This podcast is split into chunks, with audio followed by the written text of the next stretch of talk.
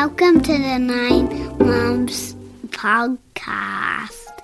My name is Phineas, and this is my mama's podcast, and, and here she is. Hi, everyone. Welcome back to the Nine Months podcast. This is episode number 45, and last week we took a little bit of a break.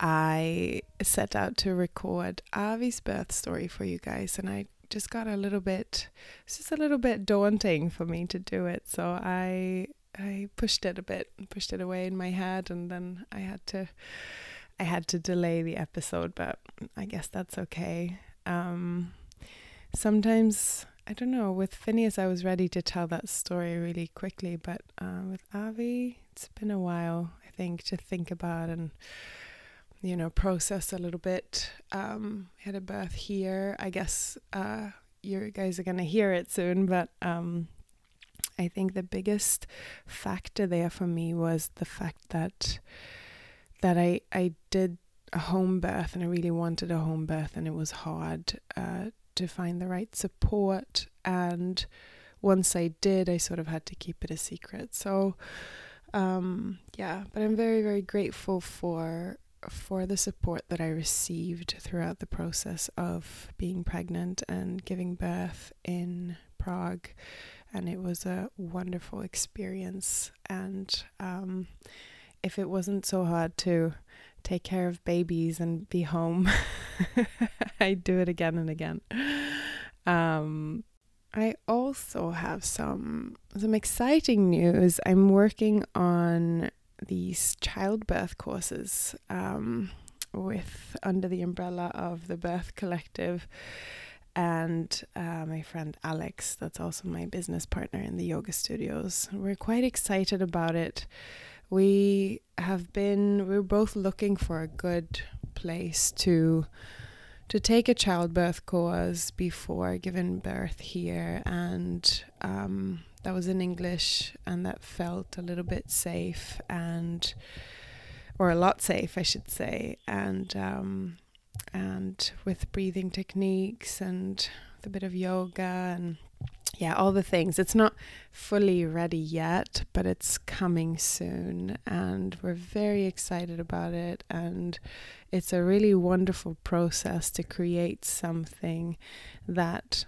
might be helpful for other people. Um, that have been going through the same thing as as me and and as Alex. So so it's very it's very cool and um and yeah, keep your eyes open and your eyes peeled for for some new things around that. And uh and yeah, um let's I guess today hear hear from me. so without further ado, here is Avi's birth story. All right. So here we go with Avi's birth story. Um, and again, I am alone in my office, in my house, and I've been pushing this quite a lot. Um, even today, I decided I was going to do it today. I'm going to record it today. I've been pushing it this morning. I went for a walk. I went to take myself a coffee. I decided I needed to write it down again. I decided to do all the things. Uh, and once I sat down here by my computer, I was like, okay, there's so many other things I need to do with the business and with the things that I'm doing. So I just uh, have taken my time with all of this. Um, and the reason why it's been more difficult to tell or to sit down to really tell Avi's birth story is that um, I'm a little bit afraid of um, putting someone uh, in trouble because I had a home birth in Czech Republic in 2019, which is not um, it's not legal for or back then i actually don't know how it is now i should do my research on that but back then it was illegal for midwives to attend a home birth um, but obviously it happened all the time and i managed to to find my way through it but um, i just want to be able to tell this story freely without thinking about um, all the things that I might say that might put anyone in trouble. So so that's what's been going through my head about this, but I think I have a fairly good idea of how to do this. I'm not going to name any names. I'm not going to uh, talk about certain like locations maybe sometimes and just uh, be a little bit more neutral in that way and if you have any questions or anything regarding um, my experience with having a home birth and planning for a home birth in Prague, then you can reach out to me personally also after after this and just ask me any questions you might have and I can help you and guide you um, towards the resources that I have. Um, yeah, but with that said, um, let's get into the story of Avi Cornelius Edison Wakenshaw. he is now a two and a half year old rambunctious uh, truck of a child who just is uh, in love with his brother um, and wants to do everything that his brother is doing. Uh, but they're completely different as humans. Phineas is very is very thoughtful. He thinks about things a little bit more, needs a little bit more time to to take his steps in the world. And Avi is a little bit more the opposite. He will just run straight out and not think about the consequences at all. Um, I think it's good to have a little bit of both of those. Maybe they can learn from each other. That's what I'm hoping anyway. Um, so after we had Phineas, I don't actually know where I finished that story with Phineas actually. Um, but uh, for those of you that haven't heard Phineas's birth story, uh, he was born in 2016 in London, and we had a home birth there with him as well. I think it's episode 28 or 29 if you want to go back and, and have a listen to that. Um, and then after he was born, we stayed in London, I think, for six weeks or so. And that was July 2016. Let's see. And then we went to. Oh, I went to Sweden for a few weeks to stay with my parents because Trygve had to go to Korea to perform. So I was there over my 30th birthday in August. And then and then we went back to London a little bit and had a few little trips with Trygve's work around Europe with the baby, which was really nice actually. It was a really, really nice time to have a tiny baby, to go around and travel with with Trygve and he would perform in the evenings or in the afternoons and we'd just spend the rest of the time together and explore the world with a tiny baby and explore our time as parents. That was really nice. Um, and then Phineas was three months old when we packed up our lives for for a few months. So we put our stuff in storage and packed our bags, and we went on tour with Trygve. So Phineas went to Japan as a three month old. That was easy to fly with a with a little guy. I know this question comes up in the forums a lot. How hard is it to fly with a baby?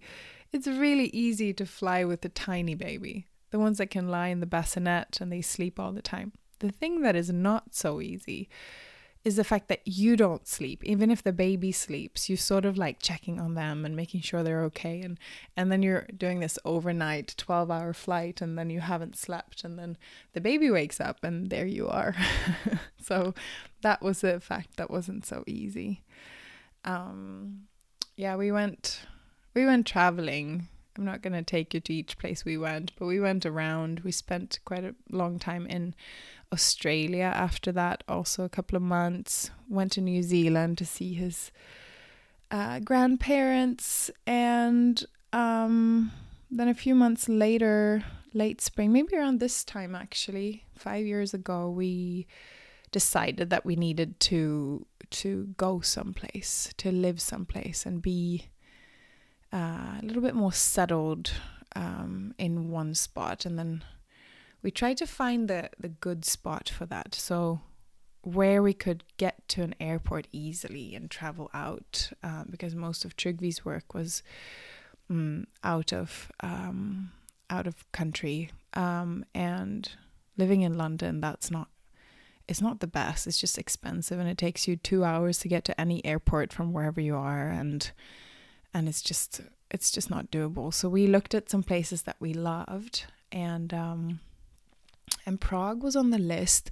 Our first choice though was Taipei because we love Taipei. Uh, but for obvious reasons, it's not so easy bureaucratically to just pack up and move to Taipei. So Prague was on the on the second choice, and we chose to to come check it out. So firstly, we went to France to see um, Phineas's godmother, Lauren. She's French. She's been living around also, but she was living in France at that point. So we went to visit her for a month, and then she was like, "Okay, I'm gonna come with you guys," which was really really nice because it's a really nice relationship that Phineas and Lauren have, and to have her close is really really lovely and it really means the world to him and to us that she's around. And she's still around by the way. She's still living here in prague with us. So anyway we um we moved to prague. We bought a ticket uh, to see if we liked it and we did. And like on day three or something we found an apartment. And it was like this is perfect. We're gonna live here. This is great. And then we just moved here and it was great and um, yeah, we started just being in the city and exploring. And Trygve was still working out of the country, and I started building my business, Prague Yoga Collective, over the years. And fast forward to 2019, no, 2018. Um, I think over the years between Phineas and Avi, we had a few. I took a couple of pregnancy tests because I had like a scare that like I thought I was pregnant. I just have very very um, irregular cycles, and after Phineas, I didn't ha- get my period back for maybe 13 months, 14 months. It was quite a long time, which was quite nice actually. Then it came back and it was super irregular and then I sometimes I was like I must be must be pregnant again. So, and I think that was a bit scary because I wasn't ready to have another baby. And then then what happened? It was 2018 and we were invited to uh, little brother's wedding in Australia over New Year's between 2018 2019. So we we packed up uh, for a couple of weeks to go go for that big party, and we did, and we we were hanging out with the whole Walkinshaw family, which was really really wonderful to see all of the aunties and uncles and and um and grandma and grandpa and and all of that and have some sunshine in the middle of winter which was really great. Um and then we came back early January and I was feeling really funky like but Australia's far away and there's jet lag so I wasn't thinking much of it. I was just thinking that I'm still feeling weird after jet lag and and it's just a thing that's that's going to pass and I and I was craving just like vegetable soup like any type of creamy vegetable soup and I wanted it for breakfast. Like I'd teach a yoga class and then I'd I'd go ask around in cafes like if they started serving their daily soup yet because I really wanted it at at 9 a.m. and I didn't think much of it. I th- I thought that was jet lag. And a couple of weeks passed, maybe 3 three weeks or something passed, and I was doing this. It was that time where oh, what's her name? Uh, Marie Marie Kondo. When everybody was looking at her or watching her show on Netflix, and they were just saying does this spark joy to their clothes or not? And them throwing it out. So we did that in the house. We put all our clothing on the bed and we and we picked um the ones that we were gonna throw out and we threw out like almost all of our clothing and it was really great. Um and I was alone and I was packing up all these clothes in these big bags and taking runs down to the bin on um, Latenska just to drop them off into, into the clothing bin there. And when I went with the last bag, I found. No, wait, what would happened? I'm trying to remember the flow here. maybe that day I was like, oh, maybe I'm pregnant. Because I haven't had I didn't have my period for maybe 2 months. And perhaps I'd had some spotting or something. Because that happened with Phineas. I had some spotting and then I thought it was my period. There was something going on Uh, that made me suspicious anyway. And I went I'd gone yeah I'd gone to the to DM and I got one of these little strips that you pee on. So it's not like a digital one or anything. It was just like this HCG test. And and that before I ran the bags down, I'd peed on it. And I looked in and I was like, oh, I was negative.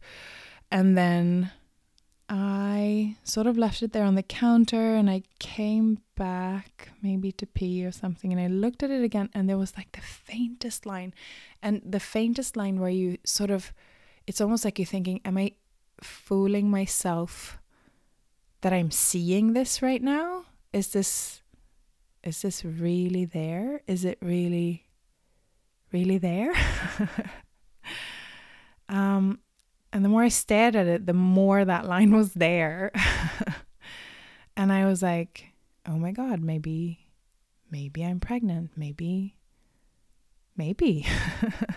and with that sort of half knowledge, I went down up and down to these bins to drop all these clothing off. And when I dropped the last bag, I found this little it was like a tiny thumb sized little knitted owl on the ground just next to the bin. Just a little tiny little toy thing, whatever, that looked very discarded and I and I picked it up and I was like, okay, I'll just take it. I don't know. I don't know why I took it, but it just felt like some sort of sign. And I went to the pharmacy and I got one of these digital tests. And then I went home and I was like, not sure if I want to do this right now. Maybe I picked up Phineas and I think I put him to bed. And then he, after he was asleep, I think I took this test. I'm not sure of the order, but it doesn't really matter. But I took the test and it was like, yeah, pregnant, like two to three weeks, like really, really early. And and I just couldn't believe it. And then Trygve was out for the whole evening, I think. And I went to bed. And before I went to bed, I put that test and this little knitted owl in the kitchen on a little something for him to see. And then I went to bed and I fell asleep. And, and when he came home, he like woke me up and he was like, We're having another baby. And that was really sweet. That was really sweet and yeah, and then we were gonna have another baby. it was early 2019. Um, this maybe like early February or late January, something like that. And um, we the first thing we talked about actually was the fact that Trygve had a show booked. So he was gonna go to New Zealand for August, sorry, July and August, um, and a little bit of September. It was like eight or nine weeks, this show that he was doing in Auckland. And he originally, we were like all gonna go. But then we figured out that my due date must be like end of September or early October. And that was very, very close to to this project and it was very tough to think about um, either or scenario either just uh, Trygve going away on his own and being away from us for that last trimester fully or me going with and for for like a brief period we were thinking maybe we can have the birth in New Zealand but then like looking at the paperwork it was just like a lot a lot a lot of things to think about and maybe it would be expensive and finding a midwife that late in the game once you got there because you couldn't do it before and there was a lot of things surrounding that that made that impossible and um, also you can only fly those long haul I think up to 32 weeks or something. You could probably get away with it with a doctor's note, but I wasn't really I wasn't really going to risk sitting on a 17-hour flight from Dubai to Auckland and going into labor. Like I was not going to risk that in in my 36th week or something. It didn't feel like a good option for us anyway. So, that was like our biggest discussion actually in the beginning what to do with that and i think Trygve had a lot of heartache around that because obviously he wanted to be around and um, and he also wanted to do the project because it was a really nice one that he'd been working on before. So um, it was just like a little bit of a catch 22 what if we do? What if we don't? And and all these things. And um, and then we started looking at at having the birth in Czech Republic, and as soon as I started looking at it, I immediately went into like fight or flight mode. Everything I read online was horrendous.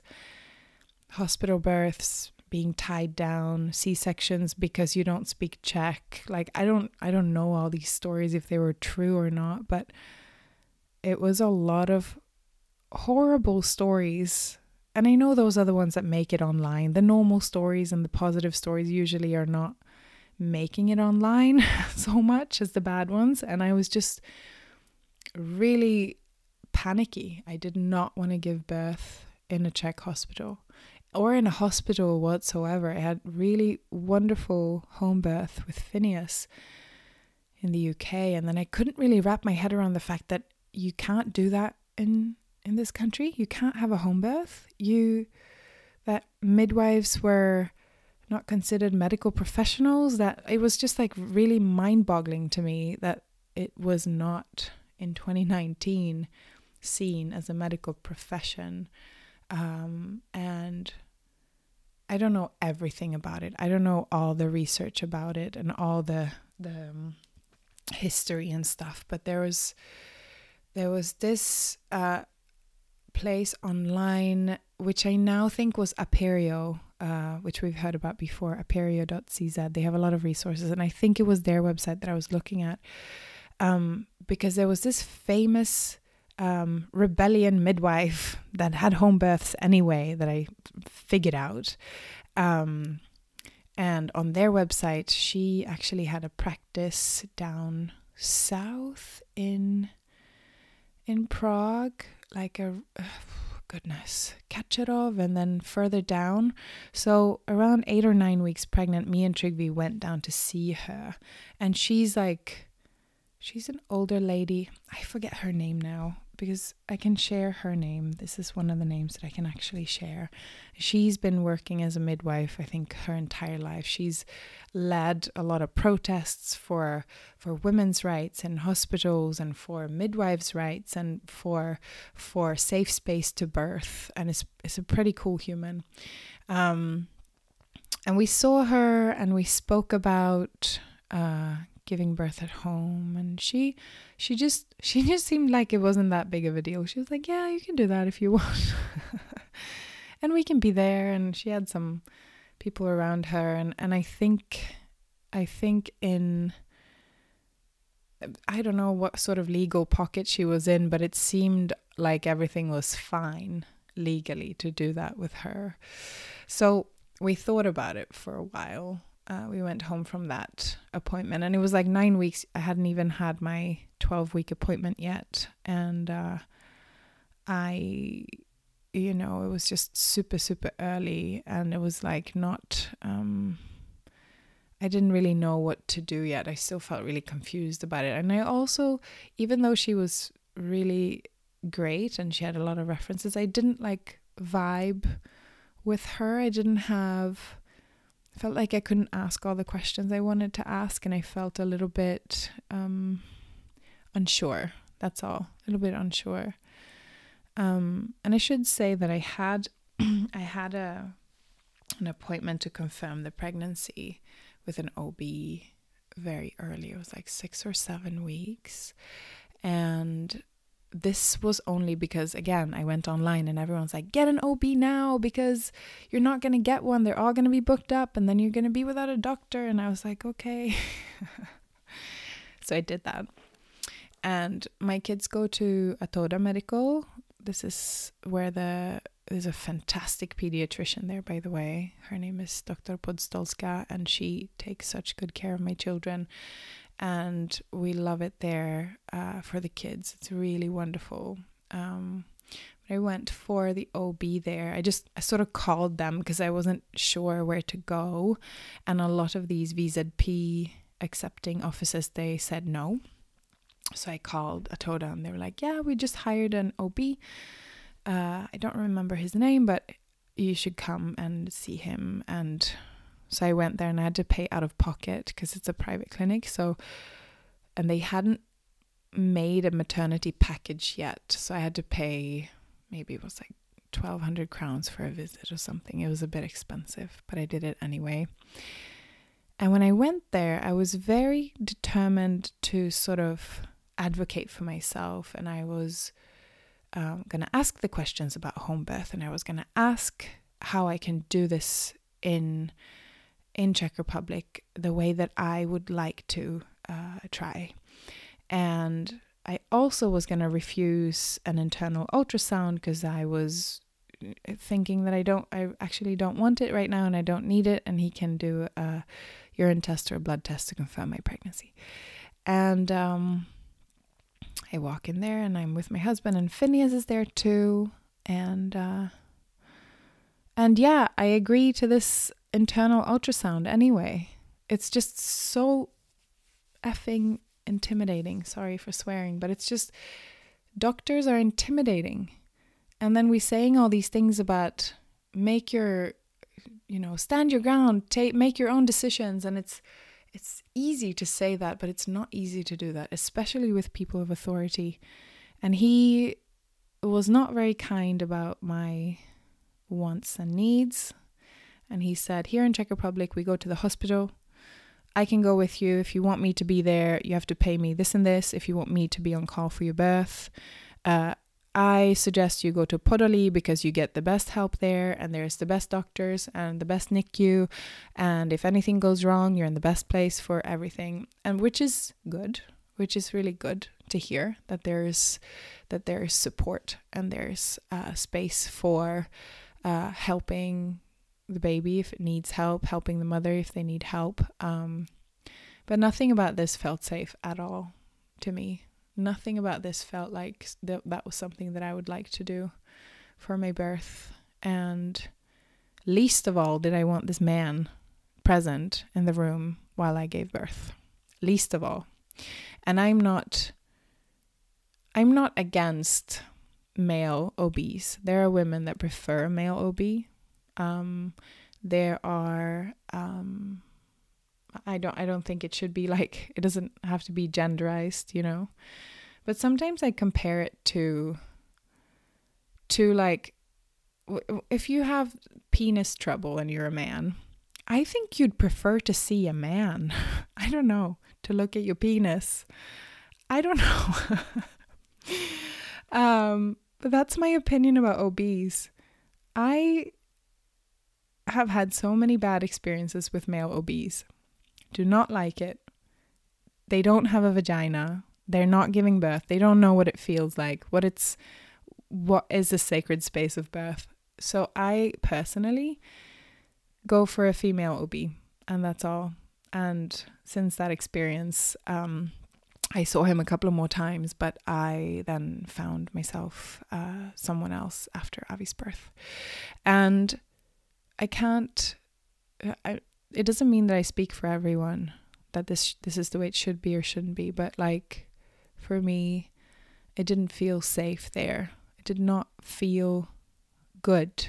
about having a baby in Czech Republic and I had a lot of anxiety surrounding the fact that I was going to probably have to do it here in Prague and it was probably not going to be the experience that I wanted um, and with that said I'm open to hospital birth I'm open to intervention if needed but what I'm not open to is a space where I'm not respected or I'm not heard or uh, things are on the clock or stuff like that. And I felt very unsure of everything. It was a big anxiety in my first trimester.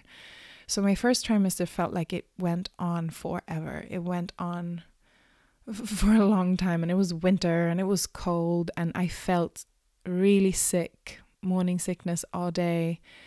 Um, and I wanted to tell Alex and Betty, who are my um, business partners, I wanted to tell them so bad really early because I felt so shitty. and teaching yoga when you are feeling queasy is not that great. There were a couple of classes where I was teaching and then in the middle I just like went out. I put everybody in child's pose and I the music was on loud and I went out and I had it I threw up and I came back in and I was like, yeah, let's do yoga. um, which apparently nobody noticed, which is really strange to me. But uh, that happened. And um, yeah, I, I just had a really tough time uh, that spring in 2019, just wrapping my head around the fact that I was having another baby, the fact that I was having a new business also that I was going to have to navigate stepping out of a little bit for maternity leave. Because obviously, you can't have maternity leave for a year if you have your own business. It doesn't work that way. There's not enough support when you're your own. Um, when you're have your own business, uh, when you're self-employed, um, so there was a lot going on, like practically.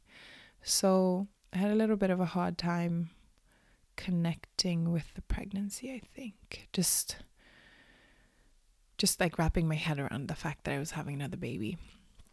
And I guess it's like that when you have a child first because you're taking care of them and you're not really thinking about that you're you know, your pregnancy all the time. Your first pregnancy, you're just like, "Oh, I'm pregnant." And you can be with that for the whole time because you have nobody else to mind for, but now I had Phineas to to care for also. So there was that. And yeah, then I see I think I saw I reached out. So I did lots of googling. I made a post in one of the Facebook groups for for women in Prague and I asked for uh, insights and help from people who've had a home birth and asked for them to put me in connection with someone who might be able to support me on that journey. And I got some names and I reached out and I only heard back from one and it was later. It was like a maybe a couple of weeks after sending an email and I felt destitute for those 2 weeks. Um, just feeling like okay, I'm just to have to go to the hospital I don't know. So I went down to Podoli and I registered there. Um, because this OB said that's what you should do and I was I wasn't sure and I and I was thinking you can register at as many hospitals as you want, which is actually true, which nobody nobody does, but you you can. Um, so I registered there before I was 14 weeks just to have a place as a backup if I couldn't make another plan. And and then I heard back from this woman, this midwife, and she was very kind and she said, "Let's let's meet and I'll come to your house and we will we will discuss uh, discuss your options." And she came and Trygve was here and we asked all the questions we had about the hospitals, which one was more helpful in the way of maybe getting to have a quote unquote natural birth. Um, what what we could do in regards to making choices, and then if she would be up for supporting a home birth, which she totally was, which cost us a bit of money. Um, and she would also invite one of her close colleagues, who's also a midwife, to attend the birth. So there would always be two people there. And we, there was like no discussion almost between me and Trygve. We said uh, after that, going through all the hospitals and what could happen and stuff, we said, um, let's go register Rakovnik, um, which is in Rakovnik, which is about 45, 50 minute drive from from Prague. And um, so we can have that if something's up, and this will be our place because this one is a little bit more prone to supporting, um, again, quote unquote, natural birth. Because what's natural birth? I don't know what else to, to say. Vaginal birth, then maybe vaginal birth without assistance. Um, and they have uh, birth pools and um, there are midwives on the staff there also um, so they're like nurse midwives i think so that's a little bit more they've had that training and that um, background of holding space for birthing people which is really cool and um, and then we said but let's try for home birth like let's definitely try to have this baby at home let's try to be together and have two women come support us um, in our apartment in Letna. And we felt really good about that decision. We felt um, like that was the right one for us. The the trouble was that if something was going to go wrong, I think I thought about that a lot because in the UK, if there's a sign that something's not going the right way for the home birth to continue, they call the ambulance straight away so that you are well within time to reach the hospital um, and give birth there and get assistance when you need it. So there's a good connection between the hospitals and the home birth teams. And here, if you try for a home birth and something goes wrong, you go into the hospital, then you sort of have to lie about it and you have to say, "Oh, I it was too quick. I I couldn't I couldn't make it into the car or um you know, like you, you couldn't you couldn't tell what you were planning to do, which would then look like you didn't have a plan for your birth and you wouldn't know what you were doing. So you would not be supported in the best way, maybe because you were not um, um, under the care of the hospital. And also, you wouldn't have taken your um, last few visits in the hospital that you do here in Czech Republic. So it was a little bit of this anxiety of what if something goes wrong, then I'm going to have to step into this environment that I'm already a bit frightened of. And I'm going to have to defend myself while being in labor. That was a big anxiety for me for this whole pregnancy. Um, but yeah, we, we hired this midwife and her colleague, and then we primarily saw this midwife. Um, she came to my house and she would, I would pee on a stick to check the protein in the urine and other things. And she'd feel the belly and she had uh, both a Doppler and she had one of those old style midwives listening things and um, she'd give me a massage sometimes and we'd talk about things that were maybe bothering me or worrying me or how I would feel and and um, things like that, which was really nice because um, it was a very human approach and I felt very seen by her and I saw her colleague a couple of times just to have a introduction so that I would know her and know how she could support me also within the birth when that would come to the time, which was helpful.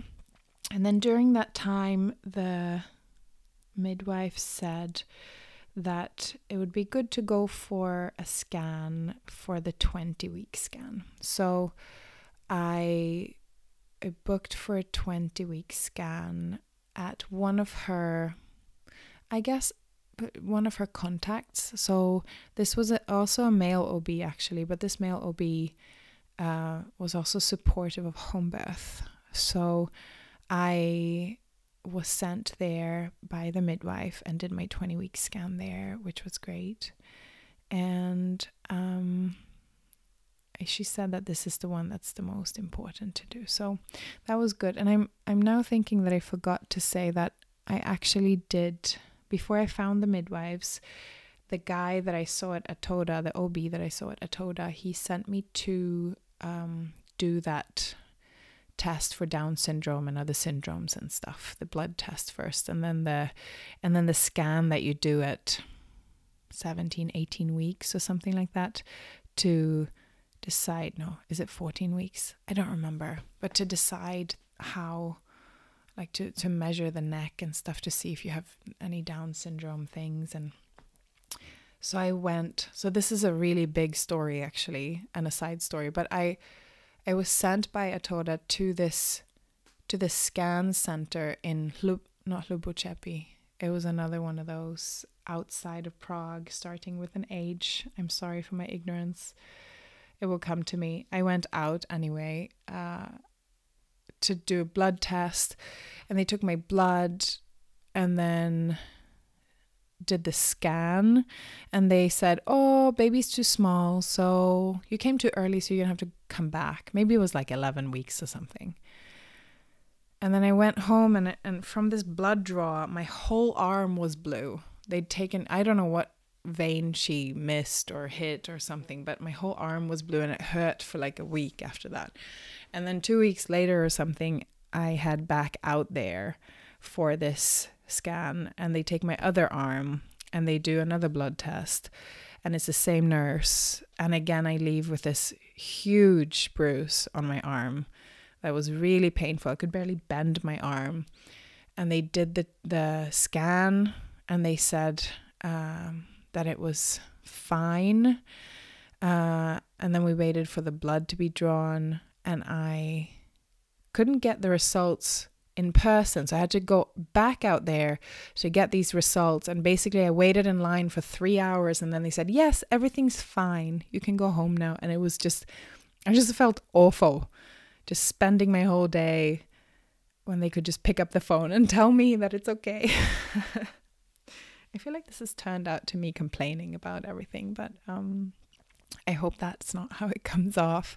This was my experience and I'm going to stick to it. Um, yeah, so that happened. And then, yeah, I did the 20 week scan. Everything was fine. And we found out, he said this is probably, this is a boy. It's a boy, probably 90% chance this is a boy. And we were excited about that. I think Trygve was a little bit bummed because he really wanted a girl, but um, but who cares? so we knew we were having a little boy. And then the summer went on and it was nice. We had a nice time that summer. And we then in mid July, Trygve left for New Zealand. So that decision was made where he went away for two months to be away from us to do the show and then he would arrive home. I think it was like the 28th of September. And I was due the 8th, both the 8th and the 9th, with the two different OBs I went to. They said 8th and the other one said 9th of October. So it was quite a gamble, but we decided to go for it and try to do all the things we wanted to do. And um, my mother came up for a month or five weeks, I think, in the middle of that. So she came and stayed with us, and she was with Phineas for um, for that time and helped me with him so I could work because I was still working full time. I was still working and teaching all my classes in in the studio and and it was good. I felt really good. I felt strong in the pregnancy. Um, I didn't gain so much weight in the pregnancy itself, maybe eight or 10 kilos or so. Um, but that's also a thing that I asked the midwives uh, about because I don't feel very good in pregnancy because my body's changing. Um, that I don't know. I don't know how that came off, but it's not that I have an a skewed body vision or anything. It's just that I'm I'm used to working with my body all the time. And then with the change of pregnancy could disturb me a little bit. I just couldn't do all the things that I wanted to do. And it was a little bit in the way sometimes. So I would shift from that to being really in awe of my body for creating a human. And and with um with that I wasn't I didn't need to know how much I weighed all the time. So I asked the midwife to not weigh me, or if she really felt like she needed to, she could weigh me and she could just take note of it and she wouldn't have to tell me about it. So that was very nice and respectful. And she she weighed me once, I think, because I carry quite small, so she just wanted to make sure that I'd gained some weight and that was fine. Um, but that's also something that you can ask for, even for your care provider from your OB, if you feel like that's something that's that can get to you a little bit because your body's changing and you don't know then sometimes it's good to just ask about those things to be supported there. And she totally supported me which i really appreciated. So yeah i i did that. I i came to about 36 weeks and I had I had the same pain. So if you listen to my previous story with Phineas, I had the same pain like under my belly button. So it's almost like a pain of stretching muscle or something, and it was just quite uncomfortable. And um, I asked the midwife about it, and she came over and she she gave me a little bit of massage and then she was feeling the baby for quite a long time. And then she told me, Lisa, I actually can't tell if this baby is breech. And then she like took my hand so I could feel too. She's like, this is something up here that's supposed to be a bum, but it doesn't feel it doesn't feel um, squishy like a bum or something. It feels hard, like a head. And I think he was like tucked behind my spine a little bit somehow. Not behind the spine, but like in towards the spine. So she couldn't really make out if his head was his bum or his bum was his head. And and it was cool that she showed me because I kept on like feeling around on my belly and stuff. And she said, You know, it's 36 weeks, so why don't you head back to the OB, have a quick scan just to see the placement of the baby, just so we can be prepared if this is a breech baby, what can we do? She said that perhaps at Rakovnik there could be somebody who would support a second time birthing person's breech birth. Not a first time breech, like a first baby, but a second baby delivered breech, if it's frank breech, could probably be supported in a Kovnik hospital. Um, but most likely, if it was something else, it's an automatic C section here. And she wasn't confident in supporting me having a breech home birth in the least. She said she could maybe support me with a breech birth in the hospital, but that's not allowed with a midwife. So it's just like this big circle of things that's not necessary in other countries, but here there's so many rules. So that got me a bit anxious and I had an appointment maybe three, four days later. And then I had one night before that, and I felt this like the baby was flipping like a fish, like just rolling around in my belly so much. And then the next day, I felt the belly and I was like, this is something different. This is maybe he just flipped head down or something. And then I went to the OB and the head was down and, and he told me, what was she thinking? This baby's in the place it's supposed to be. so I think probably baby was breech. And then he flipped. But who knows? We can't know for sure, can we? Um, yeah, so that happened. And then my mom went home around that time. And I was alone with Phineas for a couple of weeks. And then and then Trygve came home. And that was really nice. It was so nice to have him home. I think he felt quite disconnected from everything, from the whole experience. I think he felt regretful that he shouldn't have left.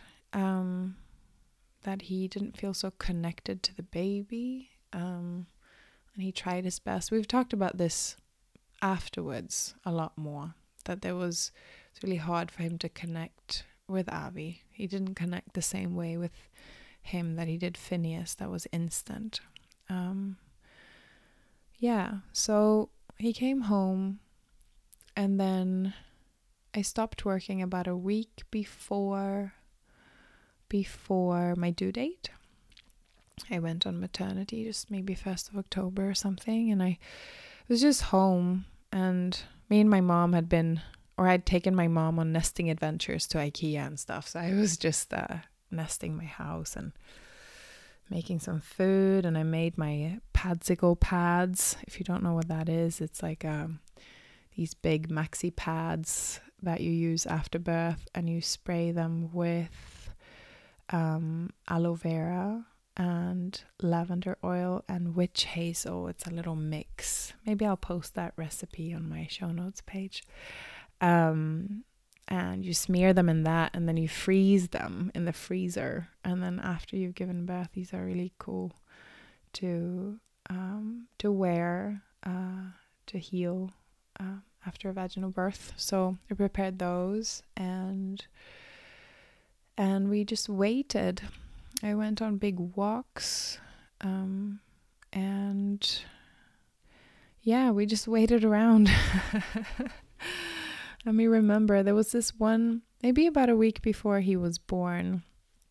I had, I felt really tired one day, and I felt like I didn't want to eat, and I felt like there was a little bit of Braxton Hicks, like little contractions, and I had a shower and then I was like, I need to call the, the midwife. She came over and just gave me a check and she said everything was fine and to call her if anything happened. And it almost felt like I was going into labor, but it didn't really, it wasn't really there yet. Um, and then, yeah, we just had that week. And then on the 8th, which was his first due date, so 8th or 9th, were his due dates. So on the 8th, I woke up and I felt a little bit scared that I'd hit my due date. Phineas was born the first, the day before his due date, and I hit my due date because I was thinking, oh my goodness, what if, what if I go to 42 weeks? Because the midwife wife had told me that after 42 weeks, she'd like me to have um, a little bit more support. Not that she couldn't support my birth after 42 weeks, but just that there are more complications that could arise after you've gone long overdue. So she would need a little bit more attendance to me if I went to 42 weeks. And on that 40th weekday, I woke up feeling like, oh my God, got anxious I was going to go so long overdue that I wasn't going to make it and I was going to have to go to hospital and it was going to be awful and all the things and uh and then I was quite determined. I was like this baby is going to be coming out now. so I dropped Phineas at daycare and then I took myself for a really long walk. And I live in Letna, and we have a park here called Stromovka, and it's quite big and I took myself for a walk in the rain around the entire park. So it was just like on the edges of the entire park. And it took me maybe an hour and a half or something. And I came home and I took a shower and I was all wet from the rain and and I had some like Braxton Hicks during the day. Just little little contractions like but I didn't think much of it.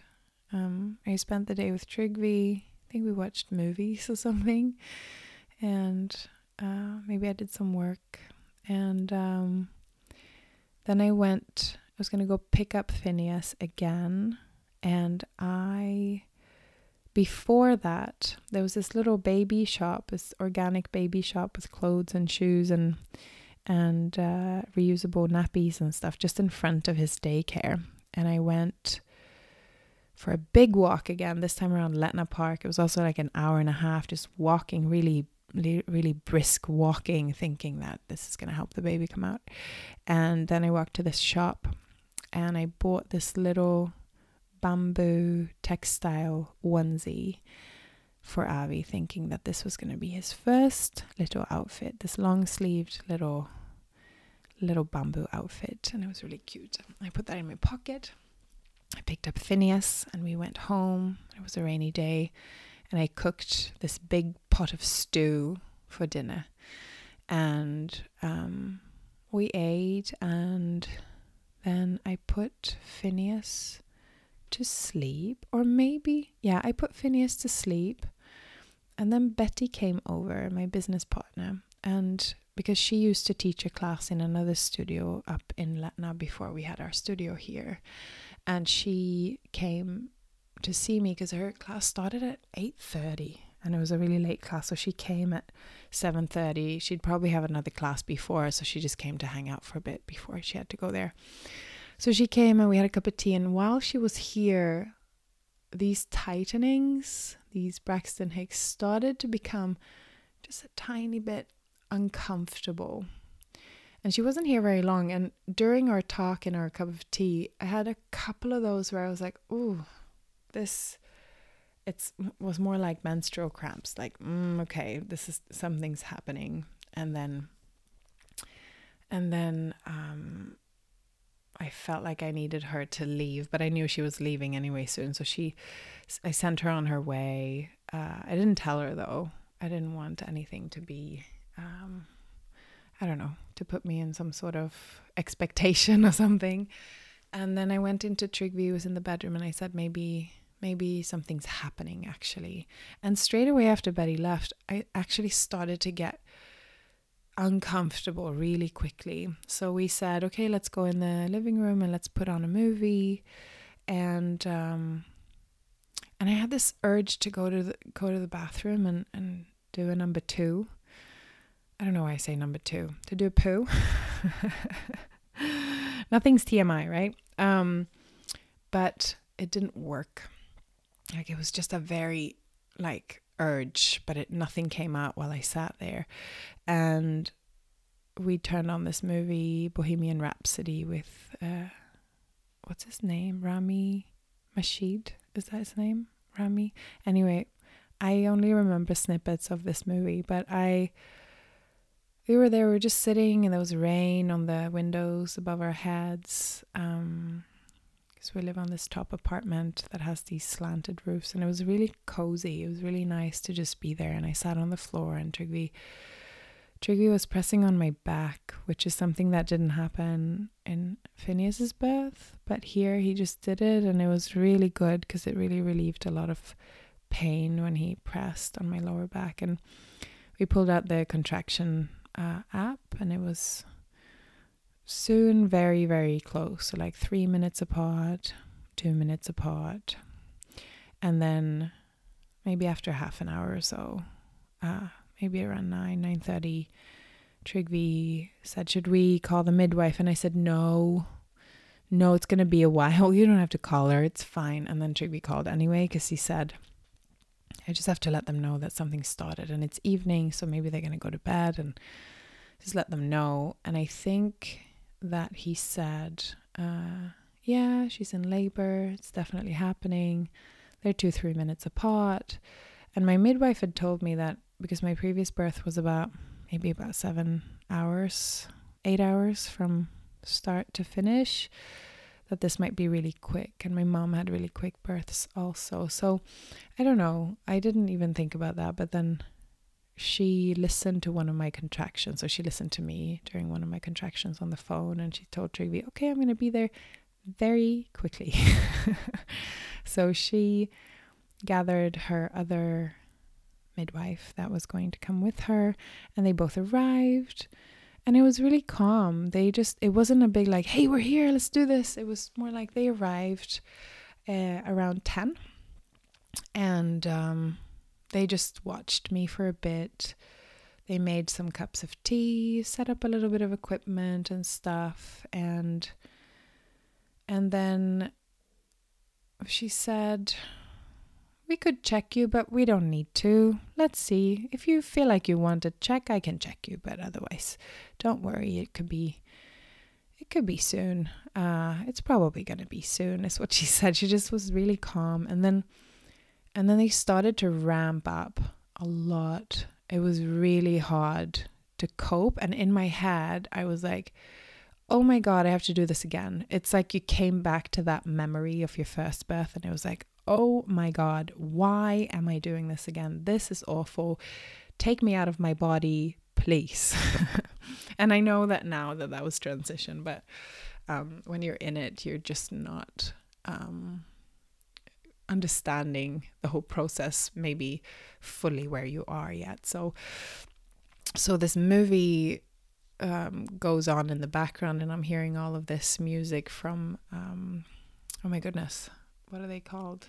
From Queen, from this movie, and uh, and I, I just get into this all fours, almost like child's pose, pushing down a little bit uh, to to cope with these contractions. And the second midwife, she was just there holding space for me in this beautiful way and it was it was not something that I thought I ever needed but she just in between contractions she was just in my ear and she whispered these little soft words where she just said you're doing so great this is happening soon and you're doing so great keep doing that or keep breathing it was just like these little affirmations of how good I was doing. And it really softened it almost like softened my whole face and softened my my whole body just the way that she was speaking to me and it was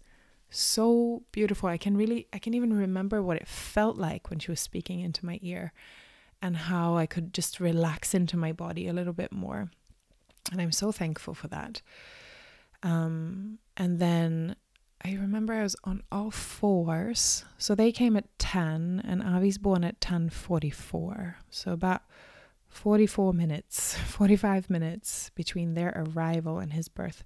So it was very short. And during that time, I was on all fours and we had gotten the what is it called?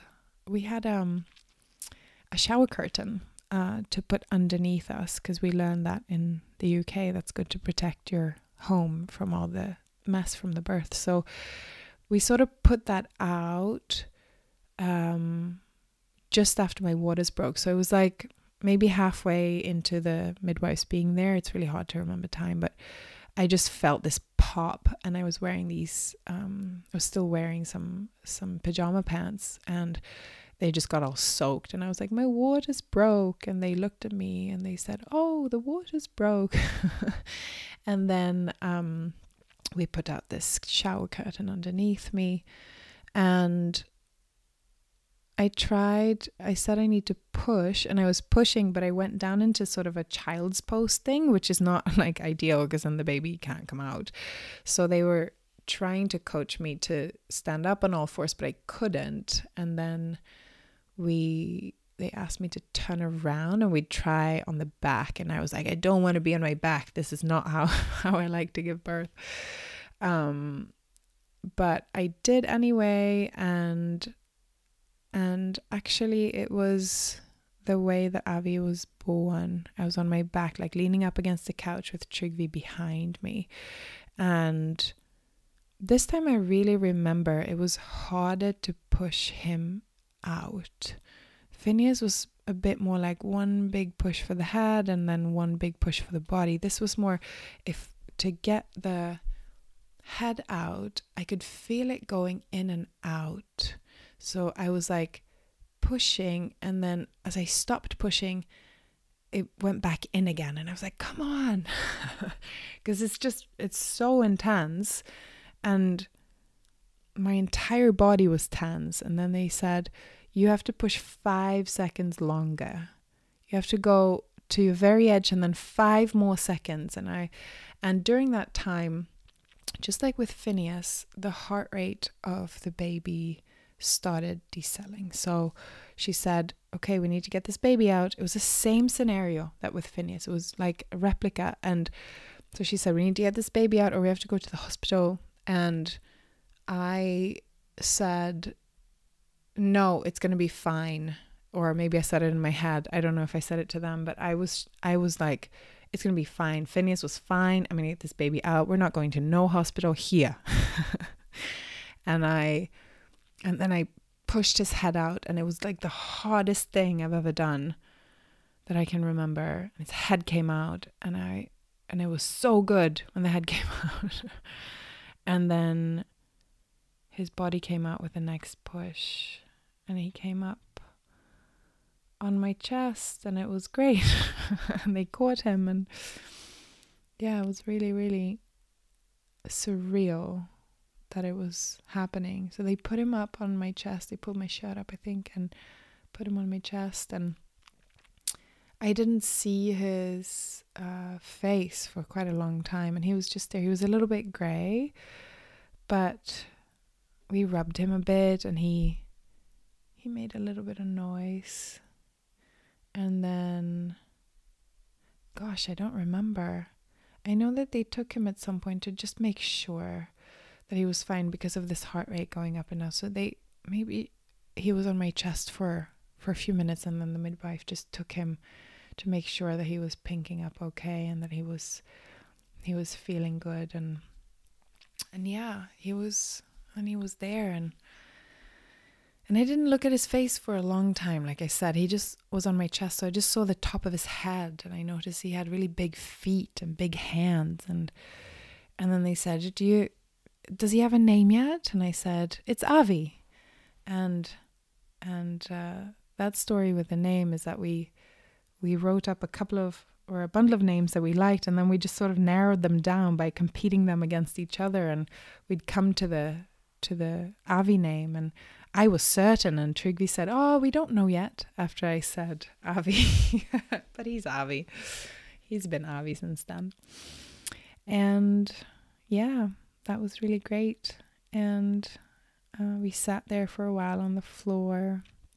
The midwife did this um, heat ceremony for the cord. So she burnt off the cord with the candle.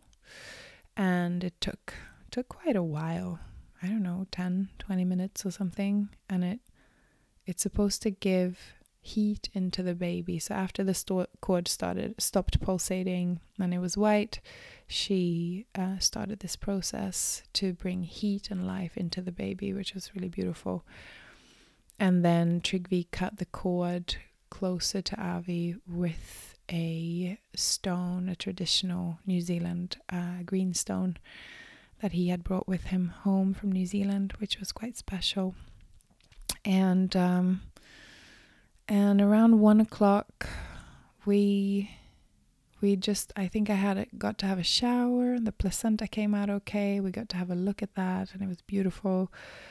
And I had a shower, and then came back with clean clothes. And then once that all was done, and we were sort of sitting on the couch, then Phineas came out from his room and he was like, "Hey, what's going on?" and and it was it was like he knew that his brother was there.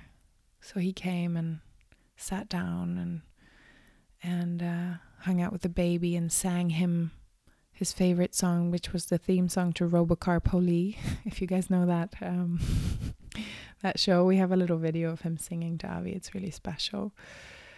Yeah, we just sat on that couch, and the midwives were in the kitchen, and they cut up and prepared my placenta and uh, put it in the oven to dry it out to make placenta pills and they made me a placenta smoothie and I wasn't so sure about this placenta smoothie. I was not sure if I wanted to drink my own body parts, but uh, Trygve was like, "Ah, this is not a big deal," and he took a big swig out of it first. And I was like, if my husband is drinking my placenta, I need to do it too. And it didn't taste like placenta. It tasted like strawberries with all the fruit that was in there. And it felt nice after that. So so we did that. And then um, the midwives went home maybe around three or four. We went to bed. And then there was another baby in our house, and it was really nice. yeah, that's my story. I think uh, a lot to this story also comes with uh, postpartum with two kids. That was quite tough for me in the beginning. The first three months, I don't have so much memory of it because I was sleeping so little, and it was it was hard. I, I had him in the in the um, baby carrier, and I at night like 3 a.m. That's the only time I've seen Prague by night is walking my tiny baby to sleep because he wouldn't sleep whatever else I did. I would put him in this thing and walk around around my neighborhood and he would sleep and I would cry and it was really hard. And then also having the the little guy, uh, the three year old Phineas that now had a mama to share. It was it was a hard transition. And then when Avi was four or five months old, he um, he I say the world uh, went into lockdown, and it was also very difficult to try to save my business because it was really hard uh, for all small businesses during that time. But especially if you do service, there was no way we could have income, and all of the bills were are they were still there. People still wanted rent and gas money, even if the studios were closed. So I had to work on that project while breastfeeding and being there for my family and it was a really long and, and hard postpartum and I feel like Avi's now two and a half and I'm I'm almost there. I'm not there yet. Um it's still a push and a pull between Lisa as a person and Lisa as a mother of two two little ones. And um without the support of my amazing husband, I wouldn't have been able to to do this um, uh, properly. You know, I think about all the single parents out there that have more more kids. It's just it's crazy to me. We do it somehow, um, but yeah, that's a big thing I think to talk about because I didn't really get any help with that either. Help with my mind, I guess, because of COVID. I didn't. I was like, it's because of COVID and everyone's home and everyone's depressed and everyone's sad and, and it was a big a big journey for me, I think, to get to where I am today after having Avi.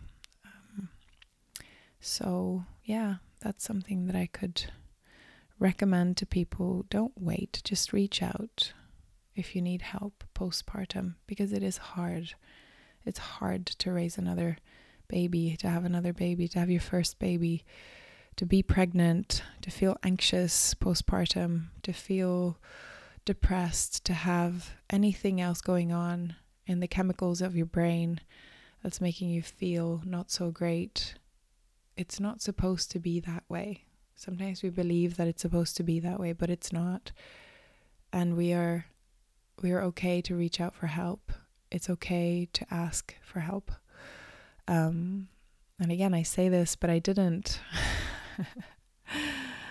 but if I do have another baby, and if this happens again, I will ask for help.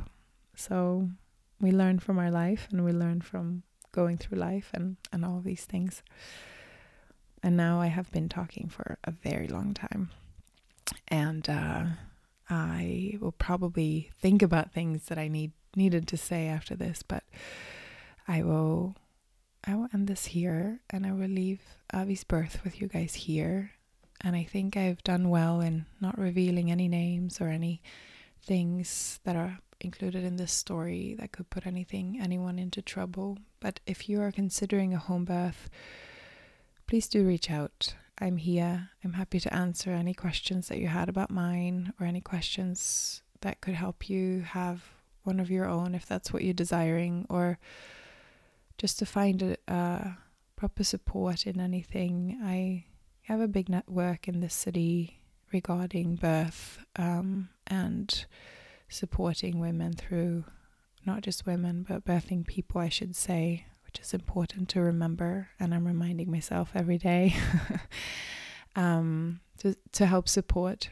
uh, birthing people uh, into into having the birth that they want and to having choices and to be respected and um, to ask for help.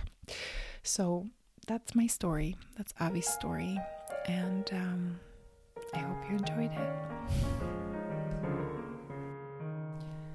Thank you guys for listening to the very end. Um, I should say that I didn't listen yet, so we will see um, when I make it to this. Uh, probably after many of you guys, I was a little bit scared to hear it. So, um, anyway, uh, if you'd like to reach out to me, if you have any questions in regards to any of this that I say on the podcast or anything else, then don't hesitate to reach out. You can find me on Instagram, Nine Months Podcast, or you can send me an email at the Nine Months Podcast at gmail.com. And yeah, you can ask me anything. You can let me know if you want to share your birth story on the podcast, also. I'm always happy to record more stories, as you know. I hope you guys have a wonderful week ahead, and I'll see you again next week.